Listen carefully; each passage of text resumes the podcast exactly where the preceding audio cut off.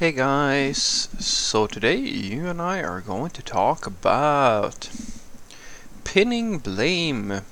So let's get into it. So the question in question was, Frederick, in a software engineering team which do who claim that they do not pin blame on engineers for any production issues, how are frequent issues caused by commits of an engineer handled? Oh, that's cute. You think that your extreme definition of not getting blamed for making mistakes is the same thing as saying that we don't blame people for mistakes. So when people say that they don't blame, they have a no blame policy, it is because if someone makes a mistake, an honest to God mistake, maybe once or twice or every so often, uh, you shouldn't blame them for making something that is a completely human error, but that, there is a world of difference between that and incompetence. It's actually funny.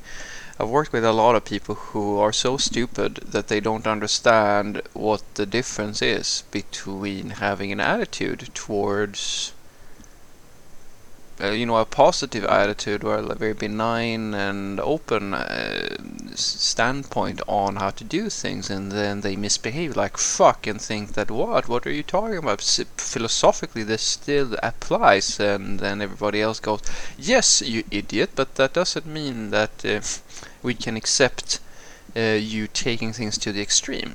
It's sort of like the base concept around you should love people unconditionally. Yeah, absolutely. Uh, I wonder if the same applies if it turns out that the person you're supposed to love mistreats you, or is a psychopath or a murderer or something like that.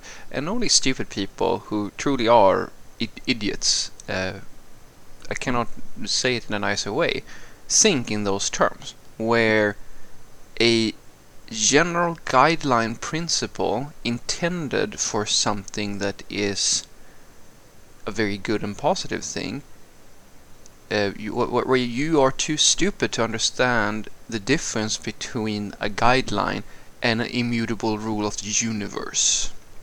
So, guys, I hate to break it to you, but in a no-blame situation, the idea is that you have to make sure that people don't feel threatened or scared when they're doing a good job. That is the key thing, because even someone who knows how to do their job really well will make a mistake. It's always a risky thing for a software developer in some way to release things into production, etc, et cetera. It's part of the job. You have to do it, but you have to also make sure that people feel comfortable doing so.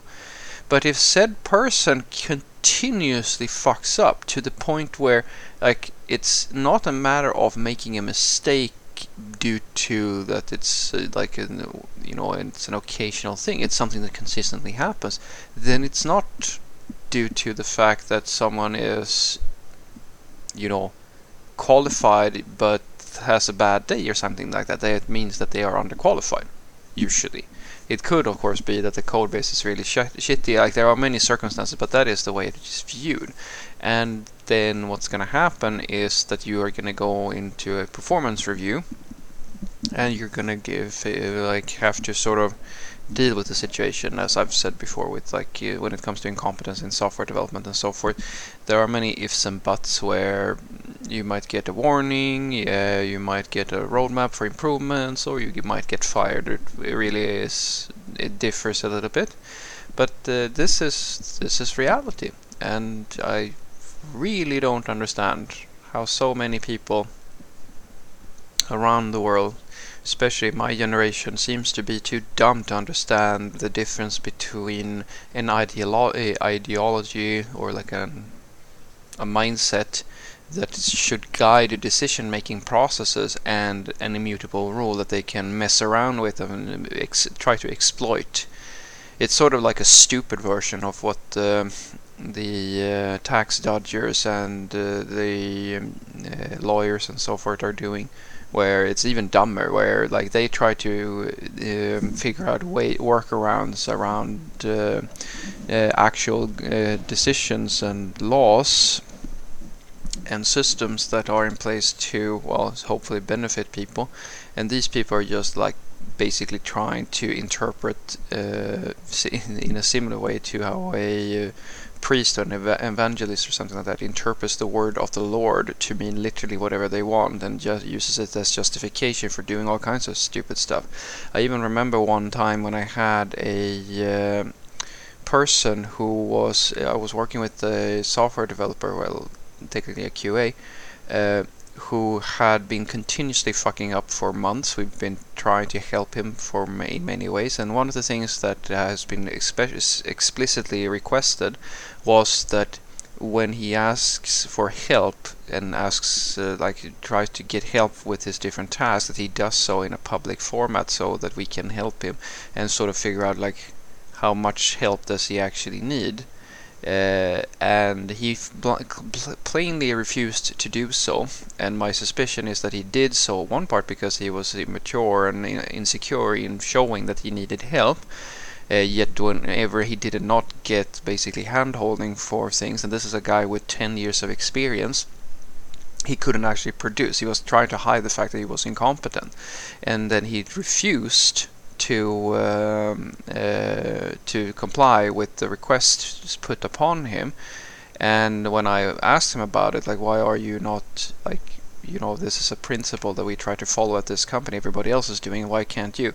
And then he tries to preach to me saying that, well, there's one of our key values is trust, and you should trust me enough to know uh, to allow me to do things the way I want. And I go, all right, Kai, let's go and have a talk with your manager. And he got fired pretty quickly after that, because I, if you are too stupid to understand that uh, the interpretation of things is different depending on how you look at it. Sure, you can make an argument, in this case he made an argument that, well, trust is the foundation for all interactions within the workplace, so you should trust me when I blatantly ignore the directions that you give. And I kind of, you know, I didn't want to get into a fight with him, but I can just turn that around and say, yes, but you sh trust is also earned. You can define it as, well, trust between two people means that there has to be transparency, because without the transparency, how can I trust you? If you steal from the company, should I still trust that you are using the money for, uh, you know, for benign reasons? Maybe you're giving it all away to charity. What do I know? So what I want you to take away from this is that Uh, if someone, if you have a no-blame culture, that doesn't mean that you can be incompetent or, you know, do things consistently that causes issues, then you're going to get fired.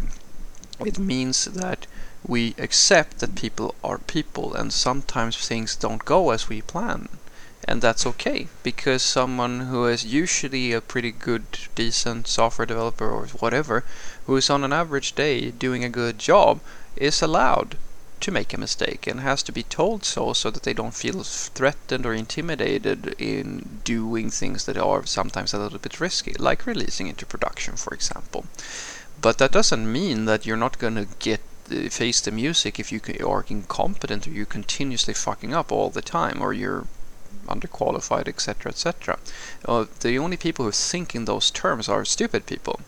The, these are the people who literally uh, use uh, the interpretation and semantics of something, be it a rule, a religious text, whatever, as some type of justification for doing all kinds of other stupid shit. And only a true, true moron would think in that way.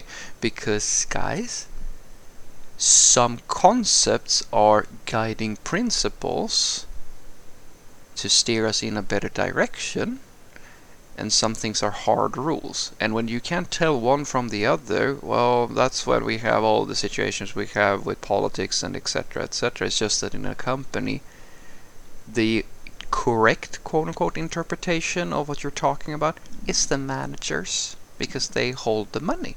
Which means that if you feel like you interpret this in a different way, and they interpret it in a slightly different way, well, it doesn't matter so much how you feel that things should be interpreted, because they're the ones who are paying you to uh, to do the job. So if push comes to shove, they're the ones who are going to be right, and you're the one who's going to get canned. Have a great day.